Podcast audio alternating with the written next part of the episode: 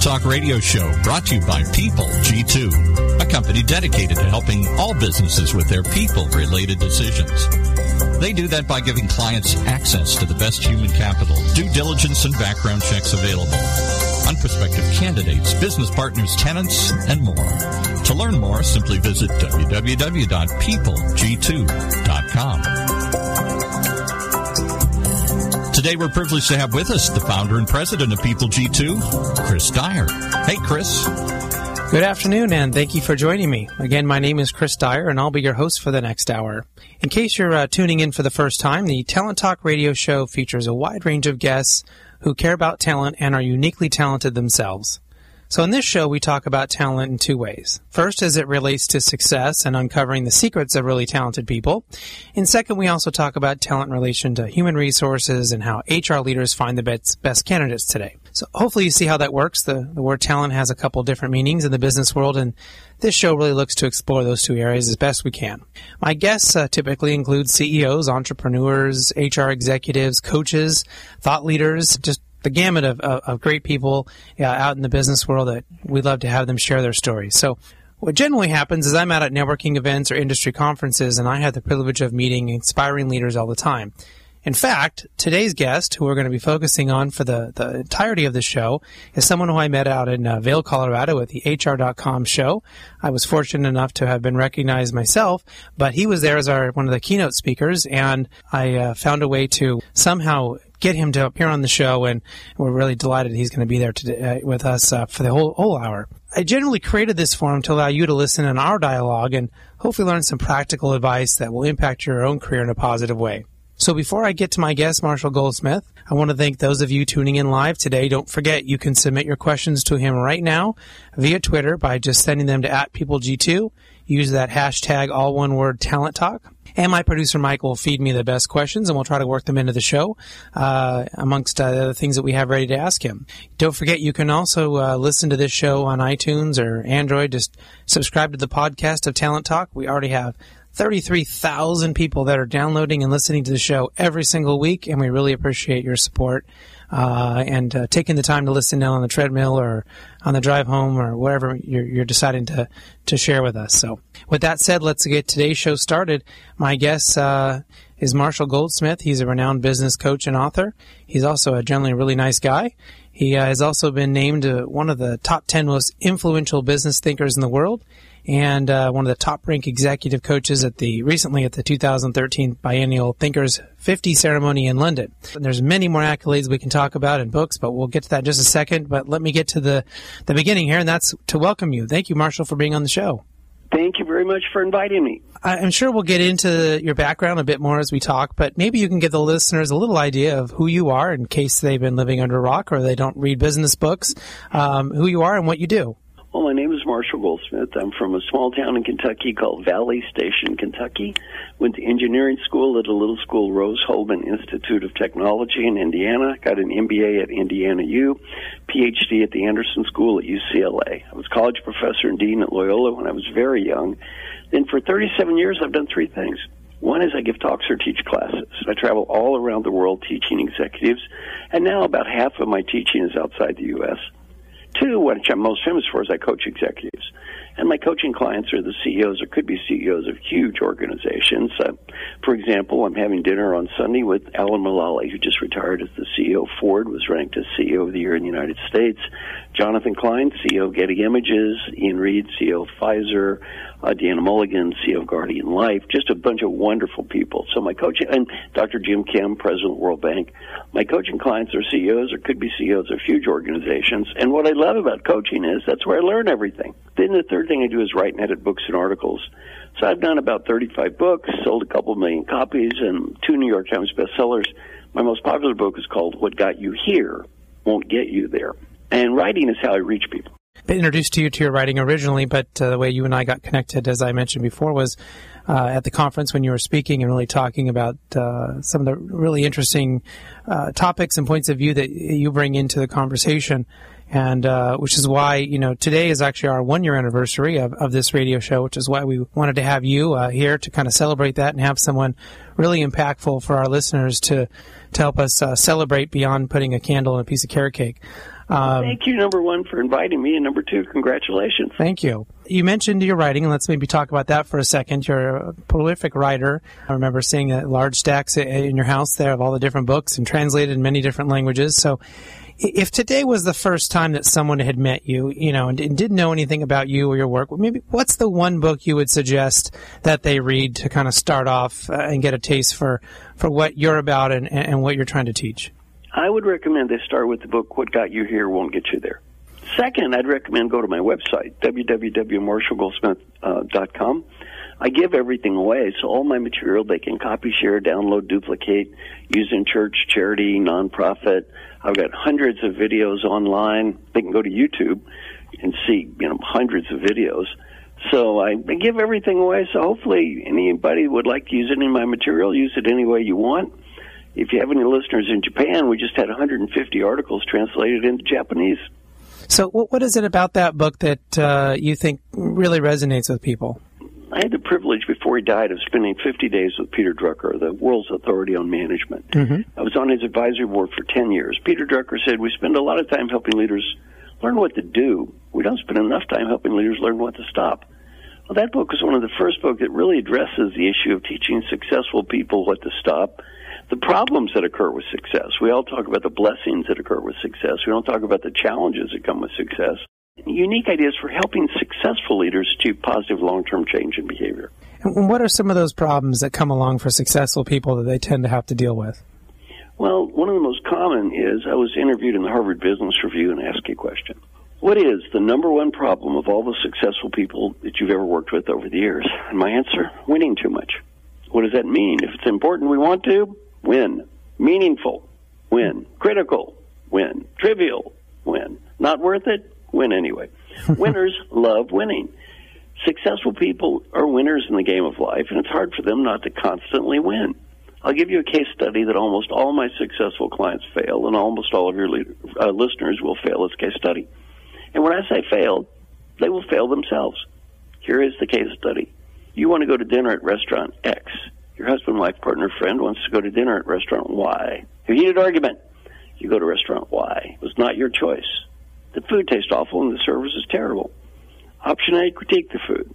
Point out our partner was wrong. This mistake could have been avoided had only you listened to me, me, me. Option B, shut up. Eat the stupid food, try to enjoy it, and have a nice evening. What would I do? What should I do? Almost all my clients, what would I do? Critique the food. What should I do? Shut up. Right. Second classic problem adding too much value, especially for engineers, technically trained people. What's that mean? I'm young, smart, enthusiastic. I come to you with an idea. You think it's a great idea. Rather than just saying great idea, our natural tendency is to say, that's a nice idea. Why don't you add this to it? The problem is the quality of the idea may go up 5%. My commitment to execute the idea may go down 50%. It's no longer my idea. Now it's yours. Mm-hmm. Incredibly difficult for smart, successful people not to constantly go through life adding value. One of my good coaching clients retired a few years ago. His name is J.P. Garnier. He was CEO of Jack, uh, GlaxoSmithKline. I said, What'd you learn about leadership as a CEO of this huge company? He said, I learned a hard lesson. My suggestions become orders. Mm. He said, If they're smart, they're orders. And if they're stupid, they're orders. And if I want them to be orders, they're orders. And if I don't, they're orders anyway. I asked him, What'd you learn from me when I was your executive coach that helped you the most? He said, You taught me one lesson that helped me be a better leader and have a happier life. I asked him, What was that lesson?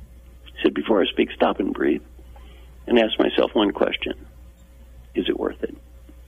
And he said, As the CEO of this huge company, 50% of the time I have the discipline to stop and breathe and ask myself, Is it worth it? What did I decide? Am I right? Maybe. Is it worth it?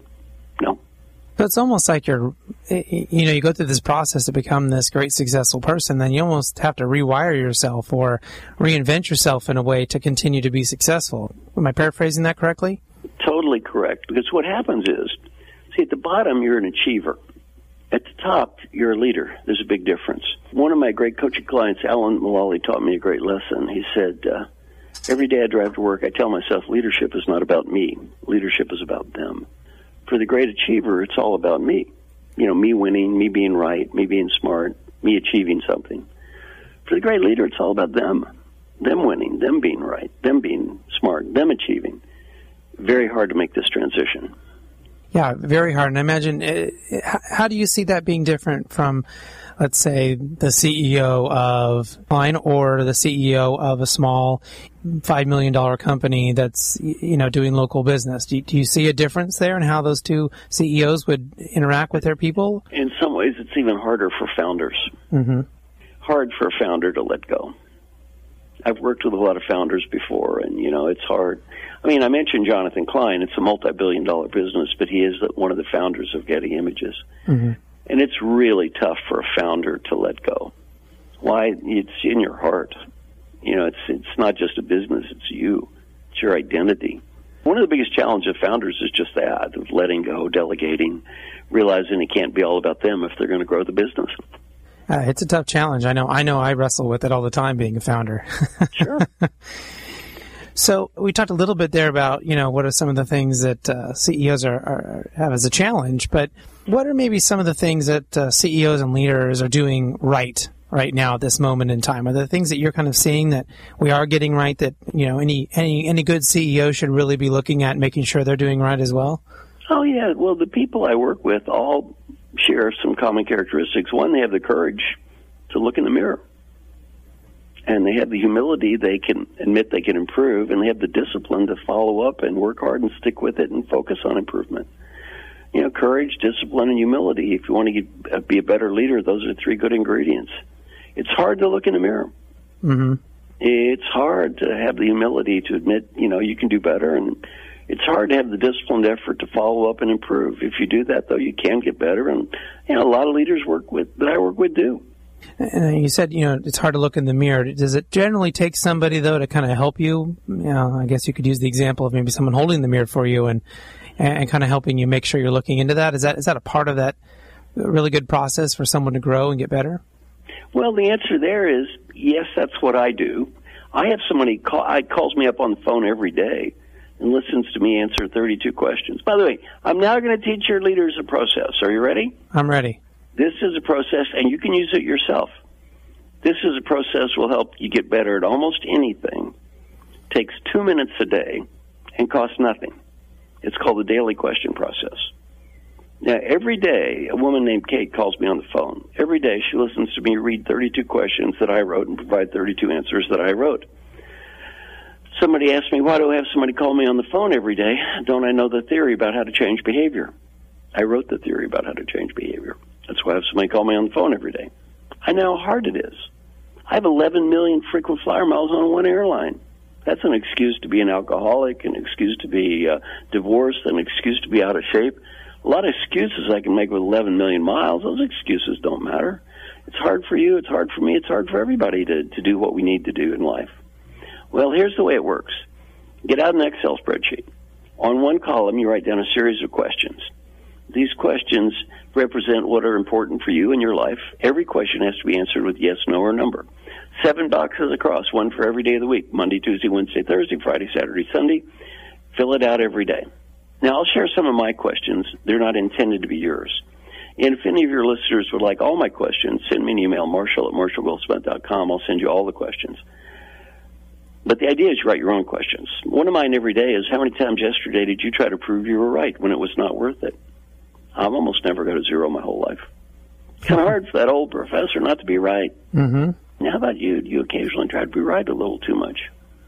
Oh yeah, yeah. And I know uh, you and I talked about this spreadsheet a little bit, and I can tell everyone uh, it, it, it's hard to do. Very hard. And it's hard to not only is it hard to do, it's hard to keep doing it. And that's where I feel like I keep failing as I get busy or I get you know, I'm out of town or whatever and I, I stumble and I don't do it and then I it's really hard to get back into trying to do it again and uh, it's tough. Yeah. It's incredibly humbling. Another one of my questions is uh, how many angry or destructive comments did I make about people? How many minutes did I walk? Did I say or do something nice for my wife, my son, my daughter? Just a bunch of questions about writing and coaching and teaching and life, health. It's hard to do because what happens is every day you have to look in the mirror. Mm-hmm. And what I teach people is, you know, every company pretty much has these value plaques on the wall. They all say the same thing customer and quality and people and all such stuff. Those are talk values. If you want to know your real values, you just make that list, fill it out every day, and at the end of the week, the Excel spreadsheet gives you a scorecard And as you've already learned, that picture at the end of the week is not quite as pretty as those plaques on the wall. Yes. It's every day you learn life is really easy to talk. Life is hard to live. hmm It's hard to live, especially the way that you know you should live or the way you want to live. I almost pulled the question off my spreadsheet. Have I worked on my book today? Because I kept saying no, and my score was, you know, zero.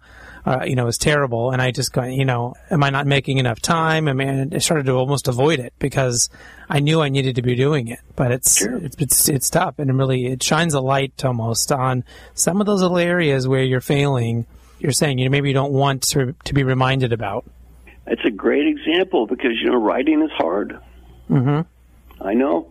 Yeah. I'm working on my new book today. Right.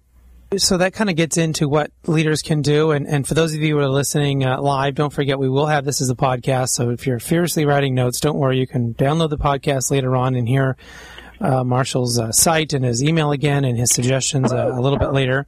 We talked a little bit about this here at the beginning about what CEOs and leaders are doing uh, as it comes to failing. And, and you said about trying to be right and trying to add on their little uh, spin to these great ideas or focusing on winning too much. But are there, are there other areas that you commonly see leaders failing, maybe outside of, of, of where you're coaching, but just in general? One is just spending time to coach and develop people. hmm Executives are busy. And what I really want to have happen as a CEO is I want to call you in the office. You're a 55 year old man, say. I want to call you in and say, you know, you really need to listen better. And I want to have some fantasy that your entire life is going to change. And you're going to be a better listener because of these wise comments. And your entire life will change because I sprinkled some tidbits of wisdom on your head. Well, you know, it doesn't quite work that way hmm people I coach are incredibly gifted, brilliant people who want to get better and work hard. It's not easy. Why? It's not easy to change. Right. And one of the problems that CEOs have is they're so busy. They want to just be able to say three or four words and expect the entire world is going to change, and they're not going to have to follow up, and they're not going to have to coach people, and not going to have to stick with it. What I try to teach them is that's not the way the real world is. Yeah, that, that, can be a huge challenge, especially like you said, as they rise up to that particular level, making that change is huge. I, I, I know I, no matter, it feels like no matter how much I communicate to my staff, they still would like more. Of course. That that's always, a, I always feel like, well, geez, I really over communicated this week and I could still get feedback. No, we'd like a little bit more, Yep. you know, and that's a, uh partly because I think I can communicate it in three or four words or a sentence instead of writing, you know, or really going into it in depth like I should. Uh, Free coaching for you. Are you ready? yes. You just illustrated one of the biggest problems of all the people I've ever coached in the world. It's called the fundamental attribution error. We look at other people and we think, I understand this, why don't they? Uh huh. Why aren't they like me? One of the leaders who I just totally respect recently got fired. General Eric Shinseki was head of the VA. General Shinseki was head of the U.S. Army, just a wonderful human being, got shot twice, an American hero. He just got fired as head of the VA. What did he do wrong? And he said it. It was fundamental attribution error. He said, I have integrity. I'm used to being around people with integrity. It never dawned on me that people would lie to me. That's what happened. People did lie to him. They weren't him. Well, when we deal with others, we kind of expect they're going to be us. Sometimes they are. Sometimes, in his case, unfortunately, they weren't. They did lie to him. Mean, that's especially true to people we like too.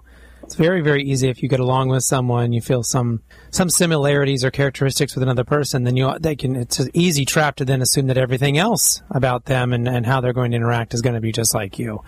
Exactly. The other thing is, the higher up you go, the more people suck up to you. so you start believing that, you know, oh, they like your jokes and they think you're smart and, you know, whatever. Yeah, And they agree with you all the time. Well, they're oftentimes just sucking up.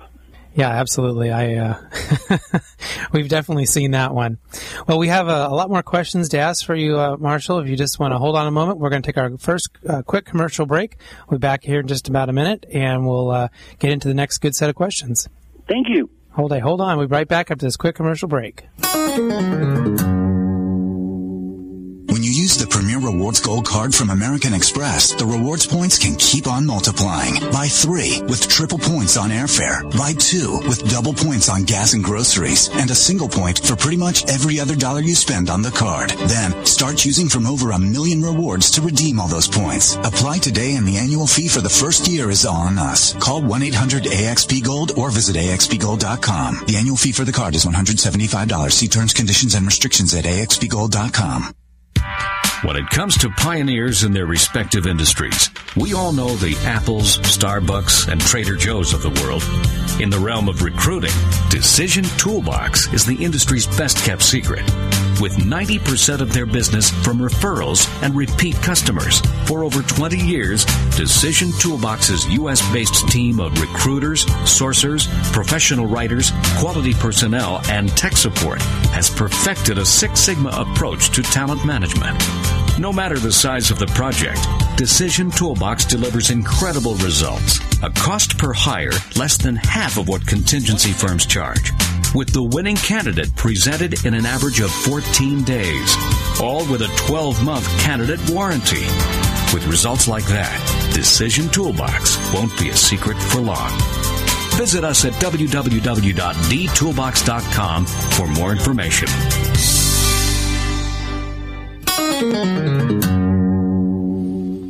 Welcome back to the Talent Talk Radio Show. Don't forget, you can tweet your questions live right now to at PeopleG2 and use that hashtag, all one word, Talent Talk. We've had some uh, really good questions come in uh, through the Twitter feed. Uh, we're still looking for the uh, creme de la creme. So if you have some, please send them our way and we'll try to work them into the show. So, uh, getting back here with uh, Marshall Goldsmith. So far, we've been learning a lot, and I'm sure many of you, like myself, are taking some good notes.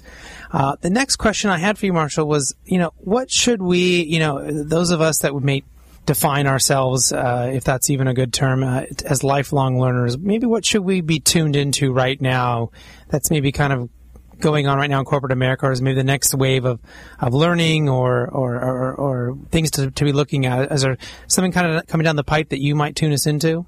One thing you need to be aware of is new types of learning. I'm doing a new video every week now for 50 weeks. I don't know if you've seen any of them yet. Yes, I have. Mm-hmm. Yeah, it's available through my website, or you can get it on Thinkers 50. Uh, my good friend Elliott Masie is a world expert on e-learning, and he said the author of the future is a video producer. So I think there's a lot of truth to that. I think you're going to see a whole lot more short videos, things that can be done in a very, very short period of time. That's going to rise up more, and what you see less of is people buying books and selling, and reading books. Mm-hmm. So it's just i I'm I'm not making a value judgment. It's not necessarily good or bad. It just kind of is. It's a different world out there. So I think yeah, it's very important for us to adjust to the new world. Yeah, and we've definitely seen that with video. And to be honest, not trying to be self-serving here, but we've seen that with our our show as well with the audio. So uh, it's been amazing that people want to interact with things in a different way than just books or just blogs or wherever they're getting their content, but it always does seem to be a nice a stepping stone. So they come in through one avenue, and that might still leads those who are the most interested and the most engaged back to books in the long run, whether they be audiobooks or traditionally read books. But uh, it does seem like the the Twitter world has really pushed more content into that quick snippet, get an idea, get you know, is this for me or not? Is this what I want to learn or not? And before they spend you know the time and money to buy a book and to read it through its entirety. They want to get you know exposed to that idea. We've certainly come up with a couple different uh, things that we've talked about here today, and, uh, and, and looking at those different learning types, I think that's a really really important thing that uh, we're, we're seeing. I mean, we know our clients want to learn different ways, our employees want to learn in different ways, and so uh, Marshall's saying he's seen that as well. So maybe to kind of go a totally different direction, uh, I know when I came down and had the nice walk with you a few months back, uh, you spoke a lot in great detail about your connection to Buddhism. I wonder if you could talk a little bit about that and how that impacts your view on business and coaching and, and you know, life in general. Well, you know, as we discussed, there are many schools of Buddhism. So when someone says they're Buddhist, it doesn't really help you very much because Buddha said, only do what I teach if it works for you. Mm-hmm. If it doesn't work for you, just don't do it. well, if you look at Christians, the difference between a Protestant, a Southern Baptist, a Catholic, um, uh, Unitarian, they're pretty big. Mm-hmm. Differences in Buddhism can be even bigger. Right. So people who say they're Buddhists can be legitimately Buddhists, yet have very different ways of interpreting Buddhism. My school, religious school, it's a philosophical school, and my school could be summarized very simply: "Be happy now." Uh, this is heaven, this is hell, this is nirvana. It's not on the outside somewhere; it's on the inside. And the essence of life is learning happiness, peace, and contentment where we are. In my coaching, I practice something called feed forward, which I love feed forward. It's very Buddhist. Again, you learn to ask for ideas, listen, think about the ideas, thank people, don't judge or critique, never promise to do everything people say, and follow up. And that's a very, very Buddhist concept because it doesn't involve judging people or proving people are wrong.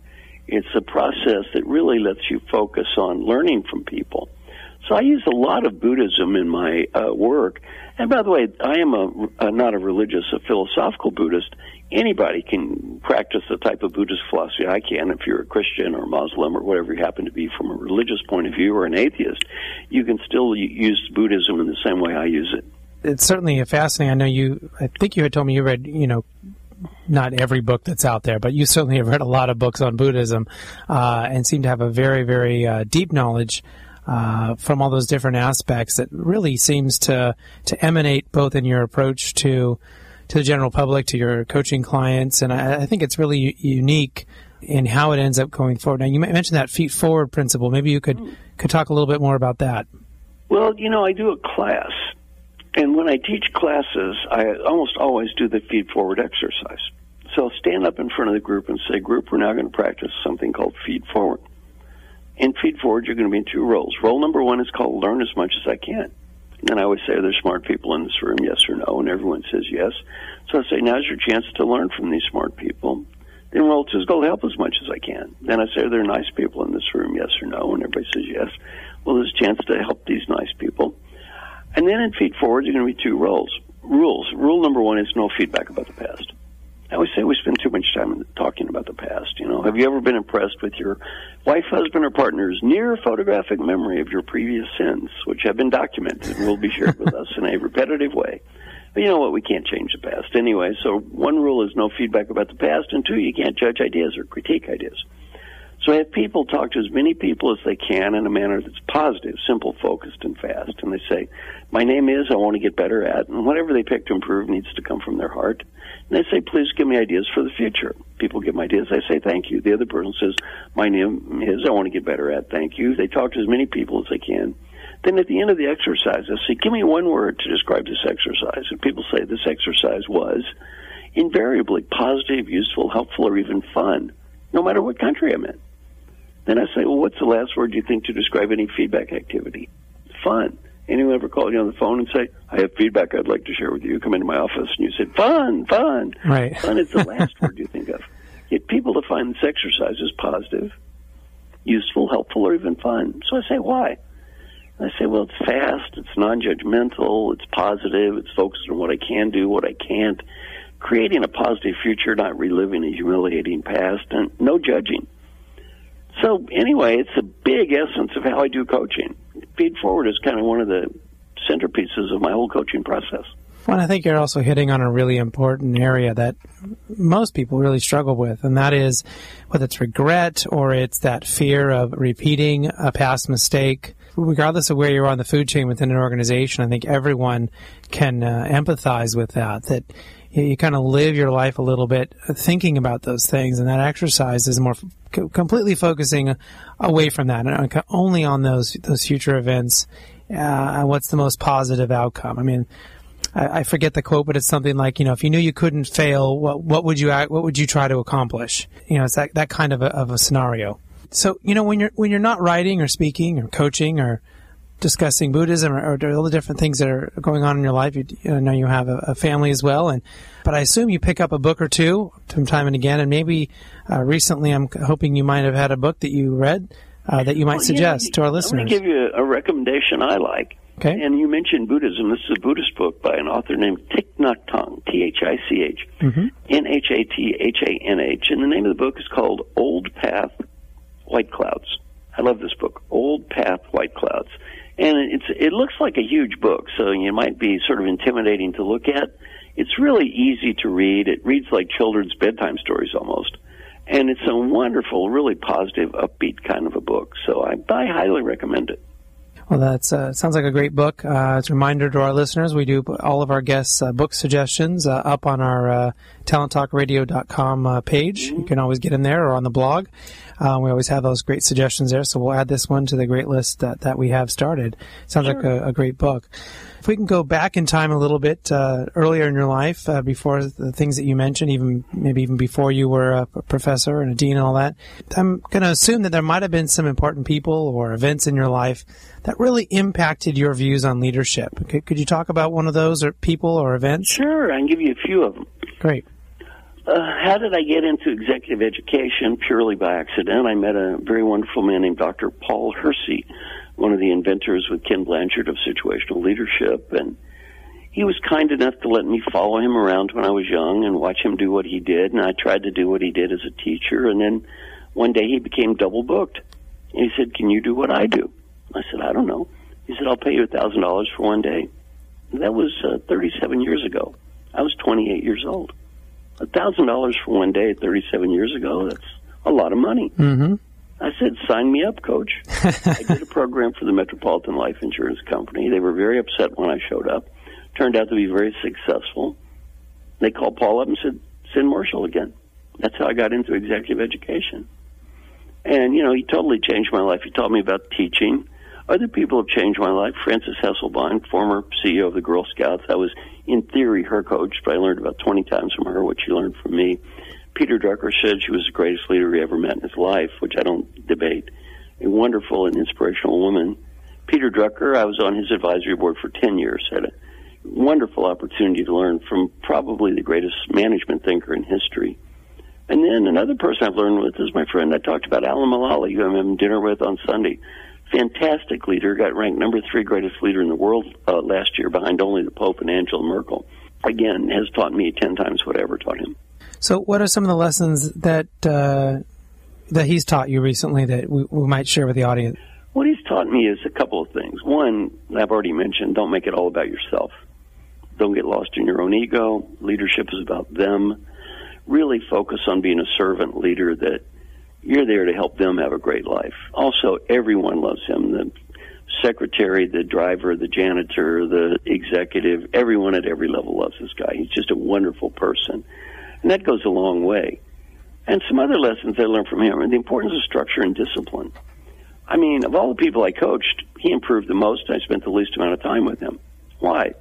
He understood that my coaching process was indeed a transferable process, and he put together structures and discipline in place to make sure that it got done. Well, he has developed a process and he used in Ford that's unbelievably effective called the weekly review process. And every week they go through this very structured discipline process, and and the results have been well, obviously fantastic. The stock went from one to seventeen. Company was near bankruptcy, ended up being very successful. He was the CEO of the year. Fantastic process. Most people can't do it. Mm-hmm. It's like the daily question process. It involves a weekly discipline that involves looking in the mirror, dealing with important priorities, facing the reality of performance week after week after week, feed forward week after week after week. Most people can't do it because their egos are too big. Right. He does it. Why? He realizes that in life, if we don't have structure, then we have to rely totally on things like memory and self discipline. And none of us are that self disciplined, and none of us have a perfect memory, and we forget things and we get tired, and that's why we need help. And, you know, to me, the greatest leaders are not people who think they're above needing help. They are happy to get help. Yeah, yeah, those the sort of people who want help, want to learn, want to want to achieve, and and, uh, and help those around them as well, right? That's right. So, and what about Peter Drucker? I mean, uh, we, have t- brought his name a few times, and I'm not kicking myself, but we never went a little further here. I mean, he, he, some of his ideas and things that he's taught and, and developed, I think, is some of the really most time. I mean, they've really kept. You know, there hasn't been a lot of things that have come around that have ever really diminished, you know, his teachings, the things that he really brought forth. I mean, you can go back and read one of his books now; it's just as good as it was then as it is now, in my opinion. Right. What What are some of the big lessons that uh, you know he taught you? Well, Peter Drucker taught me one lesson that I use constantly in my coaching. It was probably a third of my coaching practice this year. Every decision in the world is made by the person who has the power to make the decision. Make peace with that. Not the best person, the right person, the smartest person, the prettiest person, the fair person, or even a sane person. Every decision is made by that person. Decisions are made based on power, not on logic or rationality. Very few people in life really understand this lesson. For example, how many times have we gone through life saying, I'm amazed that someone at that level, followed by his crazy, weird, does dumb things, or acts like an idiot? Well, why are we amazed? Did You ever read a history book? Mm-hmm. Look at the history of the world. Many decision makers are insane people. Well, they're still decision makers. Peter Drucker also taught me our mission in life is to make a positive difference, not to prove how smart we are. Most of us never learn that point. And in life, before I deal with any topic, I should breathe, think, and ask myself a question. Am I willing at this time to make the effort required to make a positive difference on this topic? If the answer is yes, go for it. If the answer is no, take a deep breath and let it go. Most of our lives are wasted on things we're not going to change anyway. We complain about the weather, the traffic, we complain about our bosses, we complain about politicians and movie stars. We're not living our own life. Mm-hmm. If you want to make a difference, number one, live your own life. Don't live Lindsay Lohan's life. She used to be my neighbor in New York. And number two, focus on where you can make a positive difference. Don't waste your energy if you're not going to make a positive difference. Yeah, those are those are some powerful things that you know when you hear them they, they just click. But as we've we've kind of gone back to a few times today, it's tough to do. Oh, yeah. and, and to put in, and that gets back into that structure, and you need that structure so that you don't have to rely on that memory or self discipline. And I, I, can tell you, when you said that, my the light bulb in my head went off. That I think lately I've been relying a little too much on memory and self discipline, and I probably need to push in a little bit more structure to to balance that out because that's uh, and it's tough to do though, really tough. Well, it's humbling to admit that mm-hmm. we need help. Yeah. I mean, as I said, how many people would have somebody call them up on the phone every day and listen to answer questions? Not too many. Why I'd be embarrassed. Mm-hmm. There's a great book called The Checklist Manifesto by Dr. Atul Gawande from Harvard Medical School. And, you know, it's very sobering. If a nurse asks a doctor a series of very simple questions from a checklist, the odds on unneeded infection plummet, and the death rate because of unnecessary infection is cut by two thirds. The huge majority of hospitals around the world do not allow the nurse to ask the doctor the question. Why? Ego. Right. According to Dr. Gawande, more people have died because of the egos of medical doctors than died in the Vietnam War, the Afghan War, and the Iraqi War combined. Too much ego.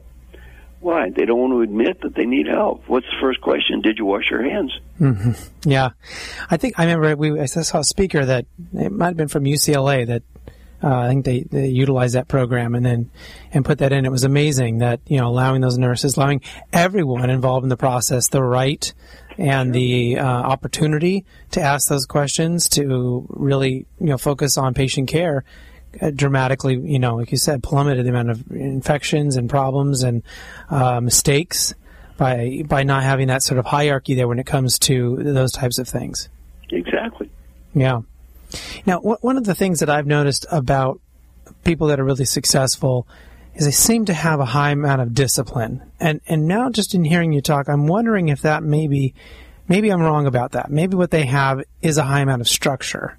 Well, I mean, it's a combination because when you have structure, you don't have to have self-discipline.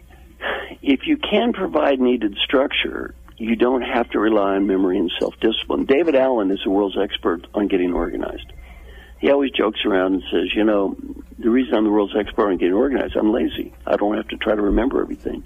Mm-hmm. I want to use my brain for creative learning. I don't want to use my brain to memorize trivia. Right. Well, you know, Liz Smith is a CEO of Bloomin' Brands, one of my great clients, formerly president of Avon. Her company, they own Outback, Fleming, Roy's, and she has a highly structured process for menu selection because you know what she does is her menu is selected based on what her customers like. Shockingly, she found out if she doesn't do this, a lot of the big leaders will just taste stuff and say, "Oh, I think that tastes good. Let's put it on the menu." And what she points out is, who cares what you think? You're not the customer. Mm-hmm. We're not here to serve you. We're here to serve our customers. So she has a very structured facts and data mindset that really helps Why? She's putting stuff on the menu that the customers want. And she doesn't have leaders rely on their own taste, which may or may not have anything to do with the taste of their customers. Right. That makes a lot of sense. And uh, I want to hear more about that. We're going to take our last quick commercial break, and then we're going to finish up here with Marshall Goldsmith, our uh, guest here for the entire hour. So uh, stay tuned. We'll be right back. Imagine what it would feel like to lose everything your job, your home, your family, your dignity. This has happened to thousands of the men, women, veterans, and young adults we serve at Working Wardrobes. What do we do to help? We provide career development services, life skills workshops, job skills training. We provide the perfect interview outfit, and we get clients placed in jobs. Call Working Wardrobes 714 210 2460. Donate, volunteer, invest, hire.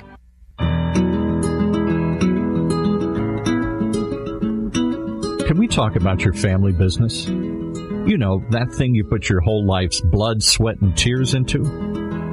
Well, what happens when you retire or try and pass that business on to your children? At Succession Strategies, we can help you find the answers. We'll guide you through the unsettling process of protecting your family legacy and successfully passing your business on to the next generation, safely and securely ensuring that it'll both survive and thrive for generations to come. So ask yourself just one question. Can I really afford to wait? Take the first step. Take our complimentary self-assessment at successionstrategies.com or call us at 714-560-9022 to set up a free consultation at your convenience. That's succession-strategies.com Welcome back. We're on the uh, home stretch here of the uh, Talent Talk radio show today, and we have a fantastic guest with us who's been giving us all sorts of great uh, information and wisdom and sharing with us some great stories about his life and the great people he's worked with. Uh, before we get back to the last few questions we have, just a reminder you can subscribe to the podcast of this show and listen to past shows by visiting octalkradio.net or talenttalkradio.com and uh, subscribe to have the show sent to you. Marshall, uh, again, thank you for being here. And uh, I don't want to tell you know secrets out of turn, so tell me if we need to skip this question. But when I was uh, down and we took that walk, you talked a little bit about what your new book was going to be about. And sure, happy uh, to talk about it. Yeah. So I, I, mentioned kind of that idea about employees having a responsibility to do something for the company. You know, what, what what can they do as opposed to what can the company always do for them? So maybe you can talk a little bit about that idea. Well, I was at the presentation at the National Academy of Human Resources, and these are the top HR people in a lot of big companies, and three of the top HR leaders were basically given a mission, and there's tell the group everything you can learn about employee engagement. And these are very smart people, so everything they said was good. They talked about empowerment and training, and you know, uh, supporting people and good environments and good leadership.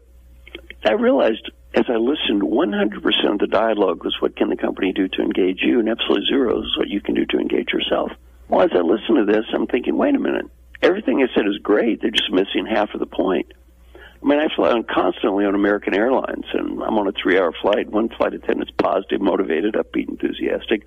One's negative, bitter, angry, and cynical. Everybody's been on that flight. Well, same pay, same uniform. What's the difference? It's not on the outside; it's on the inside.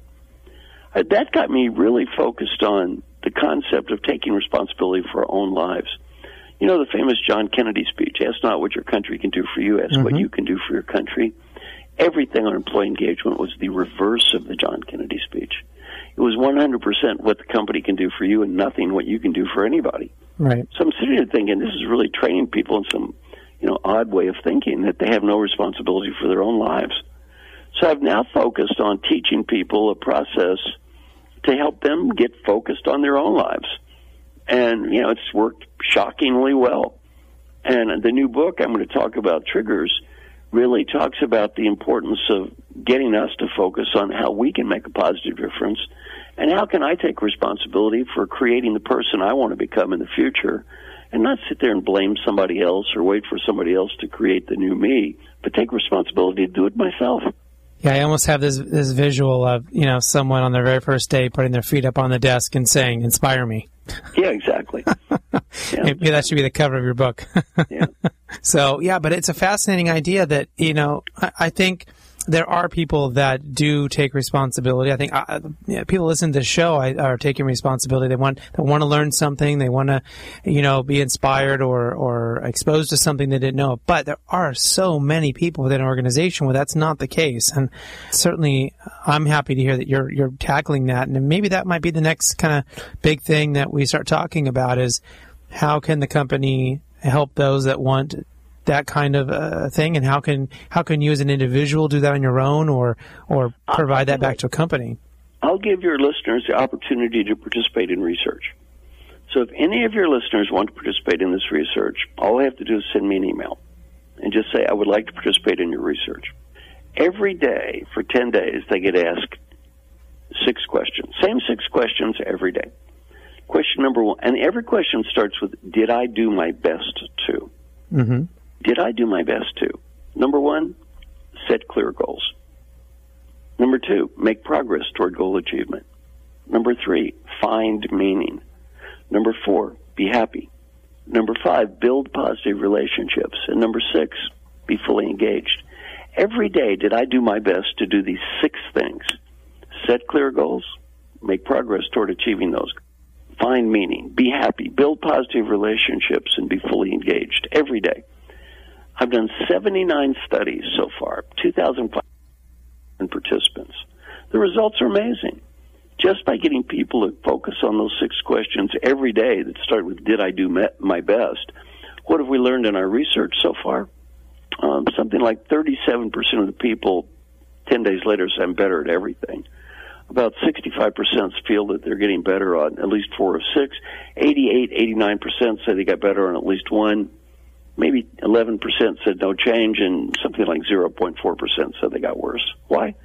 Every day it gets you to focus not on what you cannot change. Every day these questions get you to focus on what you can change. And the one thing we cannot blame somebody else on is an answer to a question that starts with, Did I do my best? Mm-hmm. Whose, jo- whose job is it for me to do my best? That would be my job.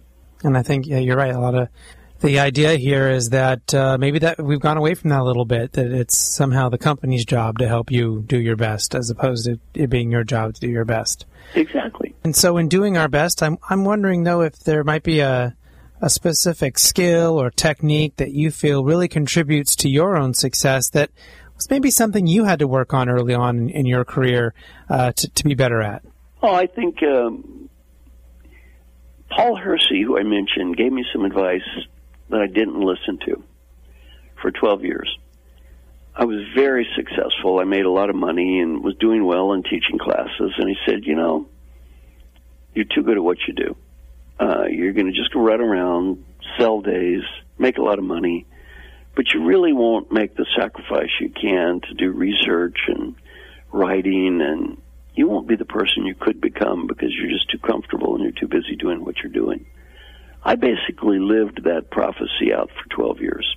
If I had to live my professional life over, I would make that one change. I would have started much earlier focused on how can I make a difference. And it's interesting listening to you talk. What's the one thing you dinged yourself for? Not writing. Mm-hmm. Well, it's pretty easy when things are going well and you're successful to fall into what I call the good enough trap.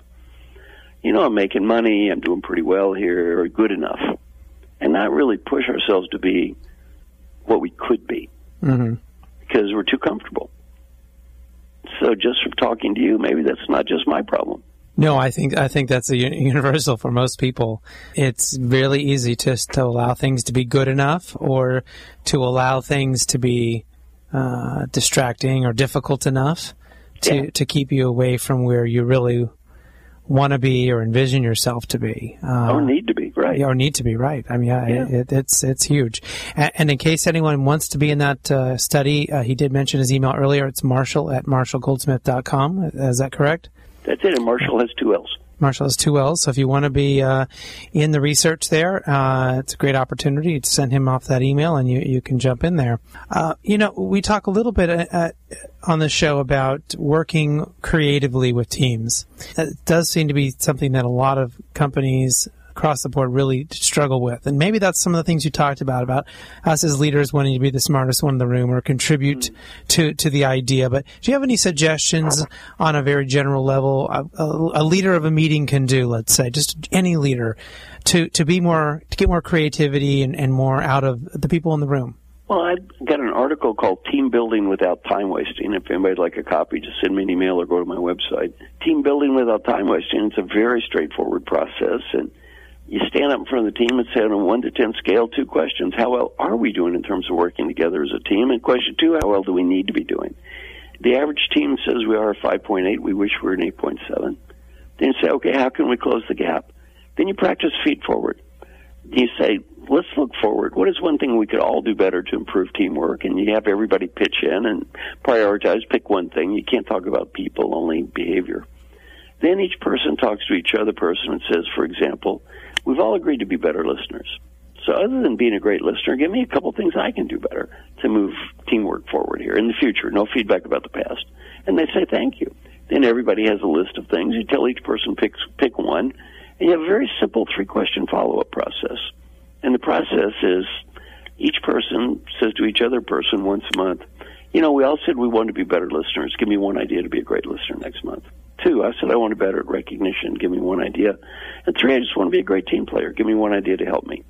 Follow up, follow up, follow up, measurement. Follow up, follow up, follow up, measurement. You'll get more long-term improvement in team building doing what I just described than you will shipping people off to the woods for a month where they can hold hands and climb trees. But when they get back to the real world, nothing changes. Why? Follow up, measurement, discipline, follow up, measurement, discipline, and it doesn't take much time. Mm-hmm. Well, I'm going to commit here on the radio so that I have a reason to do it. That I, you know, we want to, I want to do that feed forward exercise for sure in our next, uh, you know, team meeting. I think that's going to be, uh, it's a really great way to try to engage everyone and to work forward positively and not worry about those things in the past, which I think is a really, really, it's a really important part of what I think holds a lot of groups back is sure. constantly looking backwards at what we did wrong and who you can blame and what this, you know, they said or didn't say, uh, instead of how can I be better going forward and, and uh, focus on those behaviors instead of on people or the past events. You know, four words help more, judge less. Help more, judge less. Well, if you have gotten anything from today's uh, interview, I hope uh, that might be it, and I hope we picked up a few more things. But Marshall, thank you so much for being our guest. We would love to have you come back anytime you'd like to talk about what you're doing or uh, your next book and uh, we'll certainly, hopefully, our cross paths again at one of these conferences sometime soon. Thank you so much. All right. Uh, thank you again to Marshall Goldsmith for being my guest for the entire hour. Tune in next week, 1 p.m. Uh, Pacific Standard Time, to hear Zing Shaw, U.S. Director of Diversity and Inclusion and the head of Southwest HR Edelman. Until then, do what you love and show the world how talented you can be today.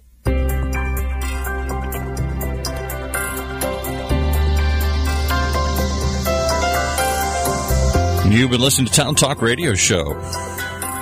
Right here in Orange County's only community radio station, octalkradio.net. Brought to you by People G2.